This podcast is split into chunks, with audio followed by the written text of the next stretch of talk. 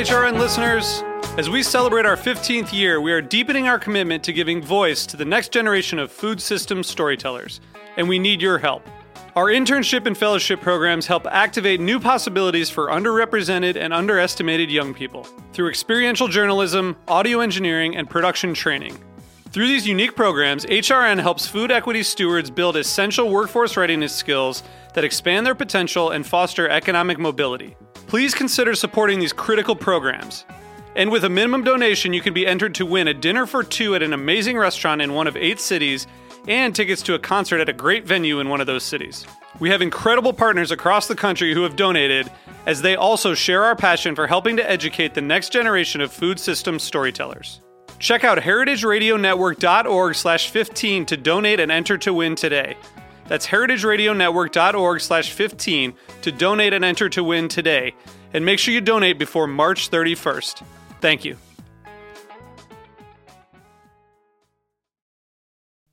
Today's program has been brought to you by S. Wallace Edwards and Sons, third generation cure masters producing the country's best dry cured and aged hams, bacon, and sausage.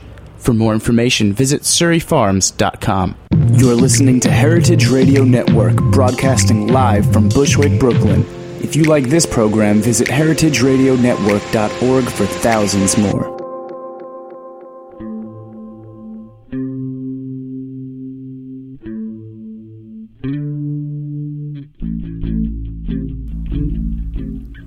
All right. Thanks so much for tuning in to the Heritage Radio Network. We are uh, cribbing a, a, some theme music from our friends who um, do show on Sunday, the morning after. Check it out every Sunday at three o'clock. Um, but you are, today are listening to the Farm Report. It's because it's Thursday. It's one o'clock, so you're probably aware of that. We are coming to you as always from the back of Roberta's Pizza. It's a lovely day here in beautiful Bushwick, Brooklyn, and I'm super excited. My guest today is the ever famous, one of our favorites here at the Heritage Radio Network, Will Harris. Will, welcome to the show. Thank you very much. Delighted to be here. Hope you're all doing good today. Oh, I'm feeling good because I can walk down the street without having soaking, freezing feet, which is the first. Now, you guys have been getting some crazy weather down there, too. Has that been impacting you guys at the farm? Well, not, Atlanta, yes, but we're about three hours south of Atlanta. I'm only about 80 miles from the Gulf of Mexico, and it is really a great place to live. We get about 60 inches of rain. It almost never freezes, and there's something green growing 52 weeks a year in my pastures. So, you know, we we're blessed. I'm jealous. I'm, I'm going to be honest. Um, well, for folks who want to hear um, some of the basic um, background of Will's Farm, White Oak Pastures, definitely tune in to the Farm Report, the episode 139, where we, we go over that in pretty much detail. Today, what I really want to focus our conversation on is your work with Whole Foods and the Global Animal Partnership. Now, is it correct that you're the only um, farm in the U.S. It's uh, five plus certified on on four species. Is that right? That that is correct. The uh, the four species that Global Animal Partnership uh, currently has standards for is cattle, hogs, turkeys, and chickens, and we raise all four of those as well as uh, six other species and uh, five plus is the highest level that they uh, extend, and we have a five plus in all four species. Well, so I wanna I wanna talk about those steps. So you know, it's step one through five, and then five plus. Um, and I'm hoping that maybe you can talk to us a little bit about where these steps came from, what the impetus was, and how we as consumers should be kind of thinking about the ratings when we're out and about shopping and, and trying to be responsible purchasers of meat. I sure will. Uh, the the uh, Global Animal Partnership is unique uh, in that it does have step categories for increasingly good animal welfare or animal husbandry. There are two other very good, very, very good animal uh, welfare uh, verifiers in this country. They are uh, animal welfare approved, AWA, and uh, uh, certified humane. That's humane animal uh, farm farm animal care. Both of those are excellent programs. But what uh, but what makes GAP, or Global Animal Partnership, unique is uh, a farmer can be very industrial, conventional, factory farmer. He can make some improvements and, and get credit for it and be a step one. He can, you know, and then over time, if he can uh, further improve, uh, he can go to step two, then step three, four, five, then five plus.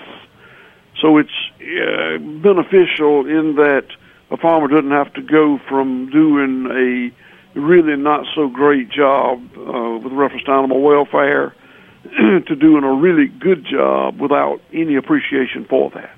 For the steps along the middle. Well, and I feel like you're the perfect person to talk to about this because when you started farming, your production looked a lot, you know, your production methods looked a lot different than they do today. So maybe can you talk a little bit about that transition point for folks who maybe aren't familiar with your work? Certainly. Uh, my great grandfather came here about 150 years ago. It was in 1866 after the Civil War. Uh, and he would have uh, raised animals in a manner that had a very high level of animal welfare and a high level of environmental sustainability or stewardship. Uh, his son was my grandfather, farmed much the same way, but during my father's watch, post World War II, uh, was the era when virtually all Americans uh, centralized, commoditized, and industrialized. And my father was no exception. He did that. And uh, of course, that that was that made food cheap and abundant, but it really it really took a toll on animal welfare, uh, environmental uh, stewardship, and the economics of rural America. All paid for it. Uh, during my watch, uh, commencing in the mid '90s, I started improving those things and today I've got uh, two daughters and a son-in-law, and we run what we believe is a uh, a very high animal welfare, high environmentally sustainable operation. We raise five red meat pasture raise five red meat species and hand butcher them on the farm, and we pasture raise five poultry species and hand butcher them on the farm as well as certified organic vegetables and eggs. Um, I want. Can you talk a little bit about you when you say the the the toll was felt by economies of rural America? I, I think that's an issue that that gets a little bit of a short shift in in discussions. I feel like we're as a, a, kind of increasingly conscientious consumers familiar with the animal welfare issues and familiar or more familiar anyway with the animal welfare and the environmental concerns, but but maybe you can tell us a little bit when you talk about the economies of rural America that were impacted by those production shifts. What what you mean and like how that kind of played out. Sure. uh, to uh, during the uh, uh, post Depression era, after the Depression, into the Great Depression, which started about 1930, uh, rural America uh, enjoyed a vibrant local economy, many local economies. Uh, small fa- farm towns enjoyed a lot of prosperity, uh, and that uh, that started to erode in the industrialization that occurred after World War II. Uh, we centralized production uh, I say that we centralize, industrialize, and commoditize. The centralization of production caused all of the local value added uh, processes to leave uh, rural small towns and be centralized into large factory operations. Think of the uh, Chicago packing houses. Uh, you know, Sinclair Lewis wrote uh, uh, oh goodness, what was the book? It just oh, the jungle. The jungle, right. That was uh, an example of the centralization of the meat business. You know, prior to that occurring, every little small town had a little family-owned abattoir or packing house, very similar to what I have here on my farm, where they processed red meat and or poultry. Uh, it was grown locally, uh, processed locally, marketed and consumed locally. That's what my family did here for the first 75 years. Uh, so that that was uh, uh, and and, and to, to bring it home, uh, my farm, White Oak Pastures, uh, today employs a hundred employees. 100 employees on this farm. Uh, prior to my uh, changing the way I farmed in the mid 90s, I had three employees, all of whom were uh, fairly minimum wage sorts of jobs. Today, out of the 100 employees we have, nobody makes minimum wage, everybody's above that. We've got a bonus program. We contribute to uh, uh, health insurance, and we all eat lunch together uh, in family style in my little own farm restaurant, and employees pay a dollar per meal for that privilege. So it's you know we have a hundred jobs, but they're quality jobs, and those jobs resulted from us uh, on this farm decentralizing, deindustrializing, and decommoditizing. Thank you for that, and I feel like um, I don't know. It, it, kind of it's just like the story warms my heart. And well, I want to come back to the gap steps, and and I'm hoping what we can do is take a, a walk through each of the steps. And you know, I was really surprised when I when I pulled them up on on the Whole Foods um, website how, how, simple they they were listed. Um, and so I'm hoping that maybe you can talk to us a little bit about how operationally these these different steps are understood. Um, so the first first step is you know step one: no crates, no cages. Animals live their lives with space to move around and stretch their legs. Yeah, yeah, the, and then it very, of course it varies uh, across the four species. And to take them step by step gets a little bit cumbersome. For example, there is no step three for cattle. Okay. So it, okay. But essentially, what uh, the Global Animal Partnership has done, it was originally formed out of seed capital from Whole Foods, but it was spun off into an independent uh, organization uh, with a board with has a board of directors that uh, supervises the executive director. Uh, lady named Anne Malleau is serving as that executive director right now. Uh, they have a uh, panel of uh, advisors who are animal uh, welfare, animal behaviorists, experts from all over the world, and they set those standards. And the first one, step one, is uh, is really pretty low hanging fruit. It is better than a uh, conventional factory farm, but it's it's pretty easy to achieve it. It's it's it's the training wheels. It's it's where people can start, and it's not too too difficult or expensive to go to step one. Step two, uh, a little harder, a little more expensive. Three, a little harder, more expensive, and so on.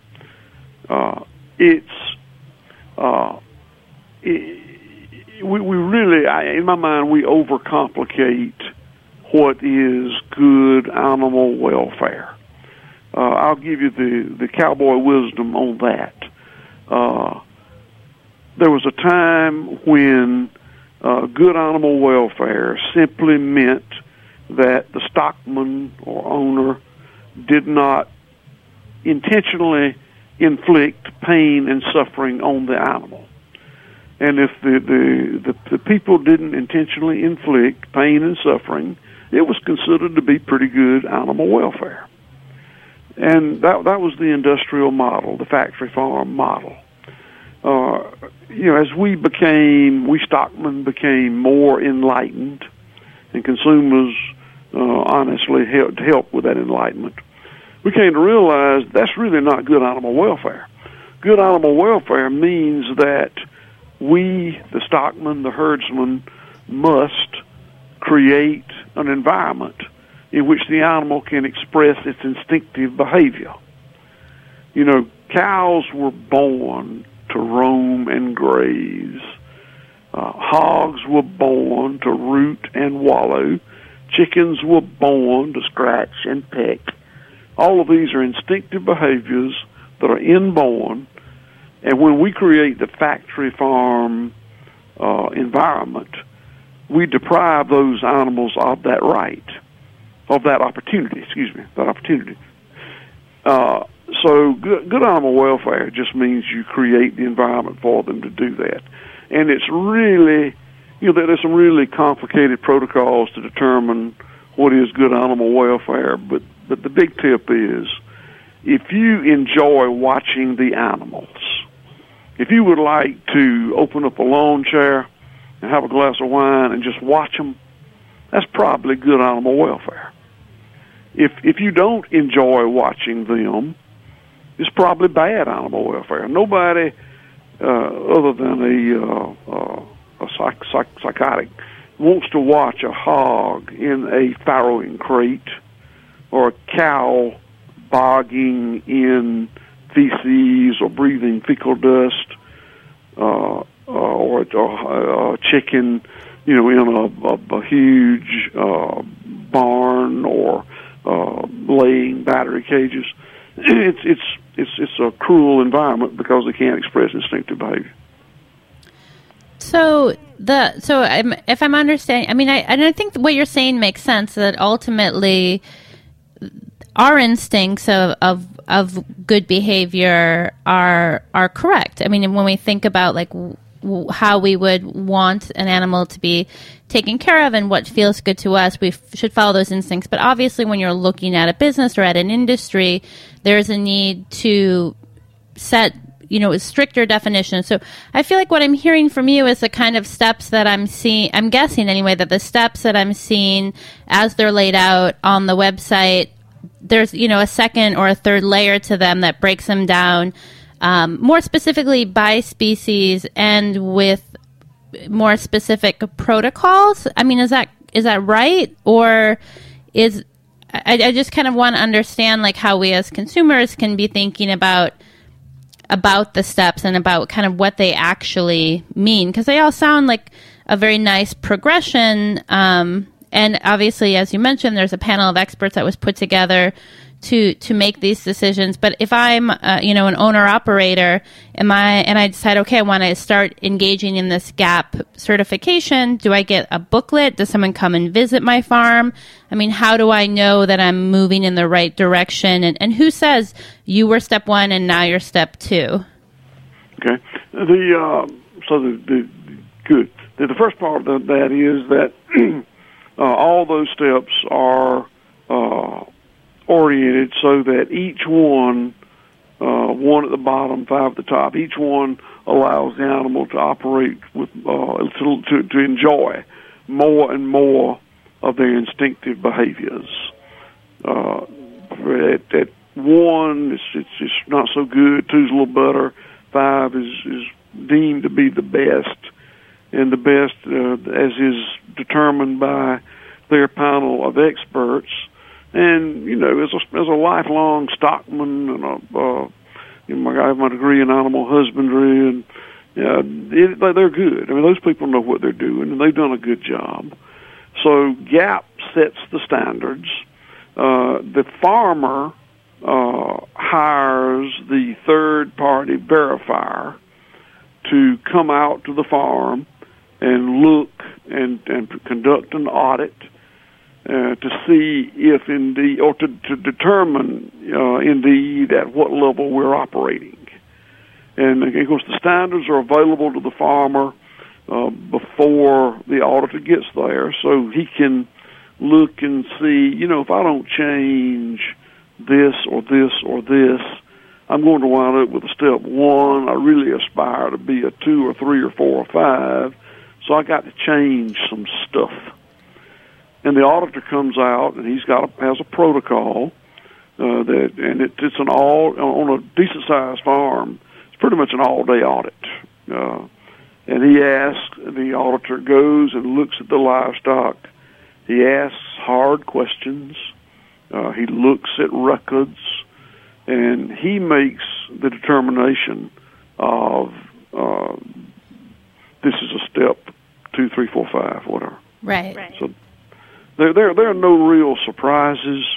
Uh, it's, it's, it's really just a verification of what indeed the farmer is really doing. Well, well, we are going to take just a short break, and we come back. I want to talk about kind of the very beginning of of animal welfare. I want to talk a little bit about how we should be thinking about genetics. But hang tight, we're going to take a quick break, and we'll be back in just a moment.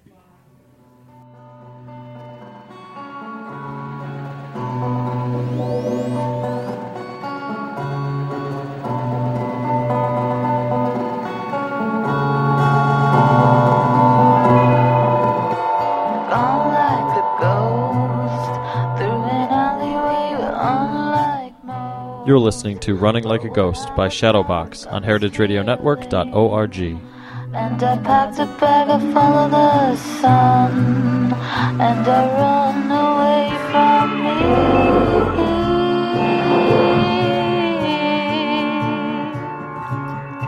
It was all a blur, it was all a mess with us Today's program has been brought to you by S. Wallace Edwards and Sons. Edwards Surryano hams are aged to perfection for no less than 400 days and hickory smoked to achieve a deep mahogany color. The Edwards name is well known for its world class aged and cured meats. Their exclusive curing and aging recipe produces a unique flavor profile that enhances the quality characteristics of Berkshire pork. Optimum amounts of pure white fat marbling contribute to a flavor that's a delicate, perfect balance between sweet and salty. For more information, visit www.surryfarms.com.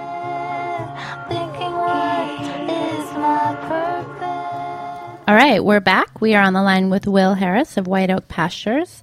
We're talking about GAP certifications. Now, well, we've we've talked a little bit about the different steps that people should be thinking about with regards to ensuring an you know an increase in animal welfare. Um, I want to talk a little bit about genetics because I think that's another topic that um, we're hearing more and more here at the station. Is you know are the types of animals that we're growing on farms in line with our, our values as well. And I'm wondering if you could would talk about that idea a little bit and how you think about that on your farm. Uh, yes, uh, genetics is very, very important. Uh, through uh, many generations of selective breeding, uh, we have changed animals from uh, the way they were 50 or 100 or 200 years ago into something quite different. And we're not we're not talking about genetic engineering here. We're just talking about selective breeding in many cases, uh, what's used is uh, line breeding, which is a, a, a kind word for interbreeding. And it's amazing how uh, uh, much change uh, can be made using these uh, practices. And there's no better example than the chicken. Uh, here on my farm, we use uh, a, heritage breed cross. Uh, it takes us uh, 12 weeks to make a three to, to grow a three to four pound dressed chicken.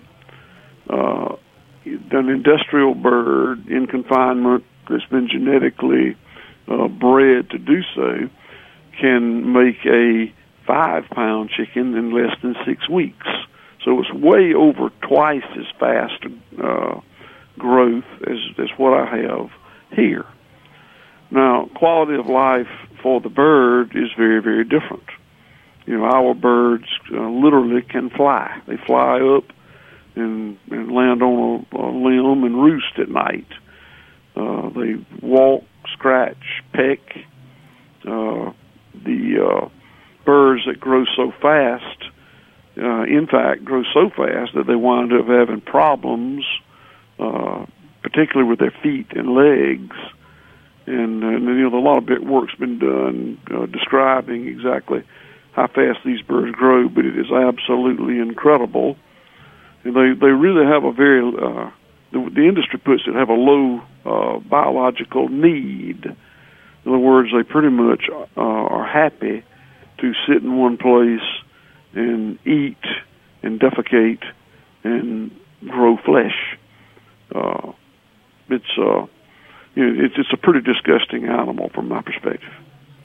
Yeah, I, I feel like in my experience, even well, one of the things I thought was interesting in a farm that I spent some time on, we raised some of some of the you know more more popular conventional birds out on pasture, and I was I mean we literally had to put the feed on one side of the pen and the water on the other to to force them to move, and it was a strange thing. If if a bird stuck around past that for us it was a seven eight week point they would yeah it would get hurt. It would it would it would die. I mean it seemed like there was almost like uh if, if you weren't harvesting it um, for someone's dinner plate that the the bird's life would be ended shortly anyway. Um, which it is just kind of like a crazy i don't know it's a crazy thing to me. Well i want to talk a little bit about cost because you mentioned that earlier as from a production standpoint as someone's moving up the gap steps from one to five to five plus that on the production end that you're going to see an increase in costs and i'm wondering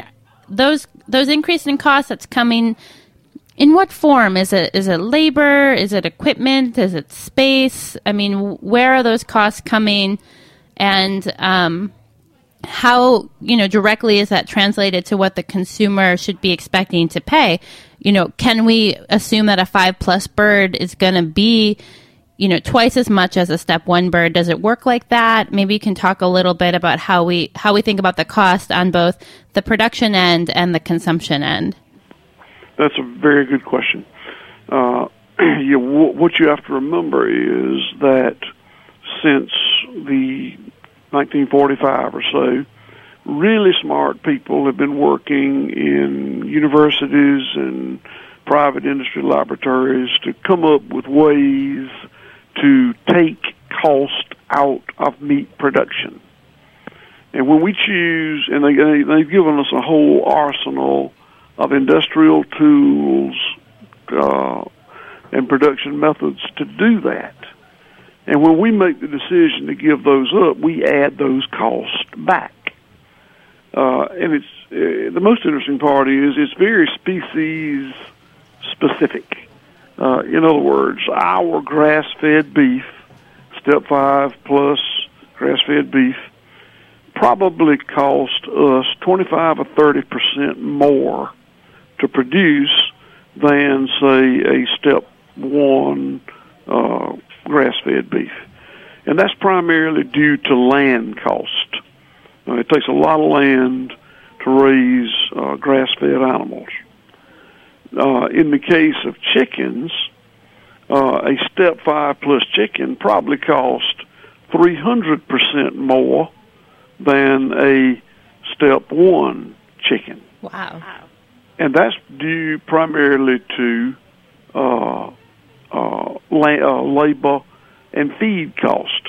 Uh, those uh, birds, those genetically uh, bred birds, bred to gain weight fast, are so uh, efficient in their uh, conversion of corn and soy to, to poultry meat, and uh, and then in the uh, you know they, they even the step one is cage free but there may be 20 something thousand of them in one long building with self feeders and self waterers.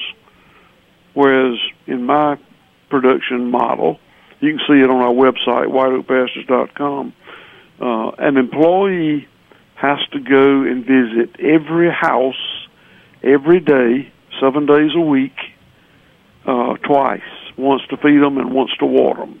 And that's Christmas and New Year's and the 4th of July as well. So it's uh, the cost of raising chickens uh, is increased far more than the cost of raising cattle. Uh, the price of pork is out there in the middle somewhere.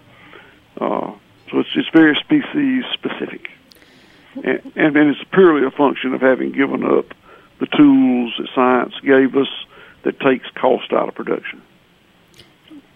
So, so that's surprising to me that the cost is so different from chicken to beef, especially considering that, you know, in 2013 in the U.S., we, you know, chicken just surpassed beef as the most consumed protein, and and I'm wondering, you know, I feel like when people eat chicken, they have this idea that that they're eating something that's either you know healthier or raised in a way that is more in line with their values, but I don't know. From what I'm hearing you describe, it seems like that's not really an assumption we can make.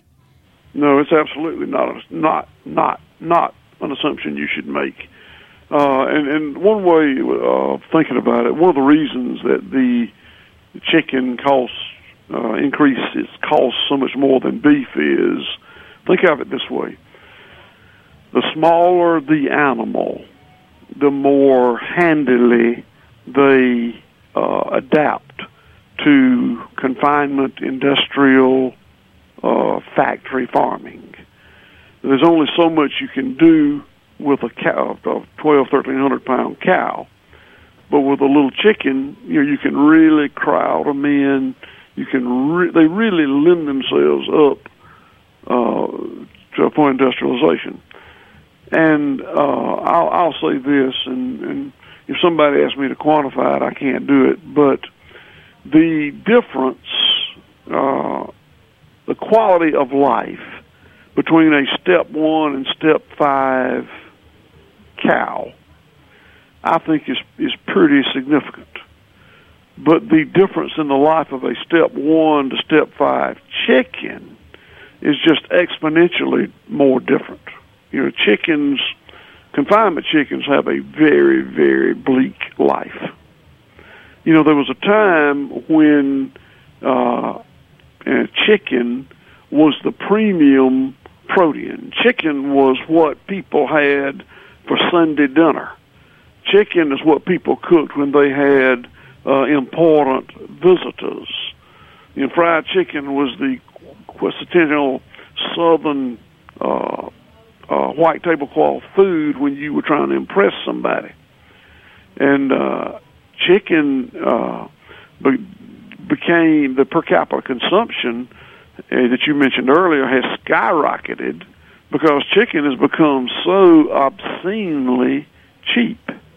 You know, you can go to the grocery store sometimes and find whole chickens on sale for less than a dollar a pound. That is obscenely cheap. You have to wonder like where that cost is coming in. Well, I want to touch on two more points because we're but because we're just about out of time. But like one of the things you said earlier, sticking on this chip, chicken topic, is that because of the um, breeding technology that's been employed for the commodity birds, that they're you know a very like they're they're biologically they don't have many needs. So I wonder if do people make the argument? You know, you you hear a lot about like, oh, do you know lobsters feel pain when you dump them in the boiling water, and do fish feel pain? I mean, when we're thinking about this, that particular breed of chicken, how do we? I mean, how do we kind of think of like you know, you think of uh, you know, pigs are are supposedly as smart as dogs, and you have a a, a commodity chicken, and you have a heritage breed chicken should we feel equally bad for the commodity chicken if it's if it's like it doesn't have the capacity to understand that it's suffering? I mean, how do we think about that? Um, I, I just feel like it's this thing that I have an innate reaction to, but I'm wondering if we kind of step away from it. It, what are the expectations that that chicken has uh, of happiness or it, have the instincts of chickenness being been bred out of it? Should we think of it as some other animal, some non-chicken, but some other thing? I don't know if that really makes sense, but I'm, I'm I don't know if you have thoughts there. Yeah, I do, and uh, I think I understand what you're saying. uh, well, two, two, two comments actually. One is, I think that if you had the opportunity to come and, and walk with me into the pasture and see our step five birds out scratching and pecking and taking dust baths and chasing each other and they look like they look like kids in a park and then you know the same day go to a dark uh dusty uh uh confinement chicken house with with high ammonia in the air and see those birds I don't think you'd have to ask that question much but let's just say you don't have that opportunity. So let's let's think about it like this. Uh, you know, do you theoretically you could we could uh, breed our children to to be couch potatoes that really like to lay in the recliner all day every day until it's time to go to bed and then go to bed and then you know get up and eat some more donuts and lay on the couch some more. We could breed a, a, a, a line of humans that that were like that. That's kind of what we did with the chickens. Right, right. Now, do you think the quality, and then and then you take a just a regular kid that's, you know, that's just dying to go outside, play football, throw the frisbee, or kick the soccer ball, or shoot the shoot for the hoop. Uh, uh, which one do you think's got the highest quality of life? Right, right. And you know, I, uh, so that's that's almost exactly what we've done here, and I, you know, and, and the same is true. Uh, you know, we say that uh, that good animal welfare is is confining them and keeping them fed and keeping them comfortable. But is that would that be good parenting? I mean, is it good parenting to to take your kids and lock them in a closet so they'll be safe? But I mean, the closet has got a mattress in there, and it's seventy-two degrees, and the lights left on, so the child is very safe. Nobody can bother it, but it's not much of a quality of life because the kid can't express instinctive behavior. Yeah. So you know, it's at the, at the end of the day, uh, I'm not trying to humanize animals. I don't want to be accused of that. But good parenting and good stockmanship are very similar. There's a there's a lot in common. There's a lot in common. Yeah, and I and I only ask that question because I feel like there is a lot of pressure on consumers to think about to, to disassociate the humane aspects of animal. You know, look at a protein as a protein, and it, that leads us down this very dark and slippery slope. Well, my final question, and then I'll let you go. Um, you know, the five plus, the plus in the five plus is is that animals must be born and live their entire lives on one farm. And I'm wondering if you can just share with us why why that's important, why we should care about that as consumers. Well, um, when I farmed very industrially, and I did for 20 years, you know, I I would raise uh, and that and that, at that time uh, I was a monoculture of only cattle, and that's a whole episode. The difference in a monoculture and a polyculture. And the worst thing, the worst thing we did when we made factory farms is we turned them into monocultures of just one animal in which there's no symbiosis. And I can just tell you, nature abhors a monoculture. Nature fights a monoculture. But you, we would raise, uh, in my case, I was a monoculture of cattle know, I would raise at, at that time we could put about a hundred head of 450 pound calves on a truck, a double decker truck that you see running up and down the highway with live cattle on it. And we would take, you know, we did a reasonably good job taking care of the cattle. We certainly did not inflict, con- intentionally inflict pain and suffering on the animals instinctive behavior probably wasn't so good, but we we we didn't hurt them on purpose. But then uh, I'm here in South Georgia on a maybe a, a summer day when it was 90 or 100 degrees in September. Uh, we'd load a hundred animals on a double decker truck with the ones on top urinating and defecating on the ones on the bottom. And we let them be driven 30 hours to some you know Iowa, Nebraska, or Colorado, where the where the, the centralized feeding operations were, we talked about centralization, industrialization, and commoditization. And they'd get off that truck, and there's probably you know that there may be frost on the ground, and they'd be crowded into pens when they were fed uh, a what's called a TMR, total mixed ration, of whatever some nutritionist decided would make them gain weight the most rapidly. And the step five plus, where they're raised and harvested on the farm, is an effort to get away from that system and get back to uh, a system where uh, the, the farm really is the farm that adds the value and, and has the animal there. Uh, you know, our animals here believe that people are their are their servants because all they see us do is feed them and water them until until the last day of their lives when we slaughter them, and we raise them and slaughter them with all the uh, uh, respect that we can muster. So that you know, that's that's what step five is about. Well, thanks so much. Uh, I really appreciate you taking some time out to, to share your insights with us today. Always a pleasure to be on. Thank you so much for having me. Folks, if you happen to find yourself in Bluffton, Georgia, definitely stop by the farm for some lunch. Um, you can also learn more about them and, and where to find their great products by visiting www.whiteoakpastures.com. Thanks so much for tuning in. This has been another episode of The Farm Report.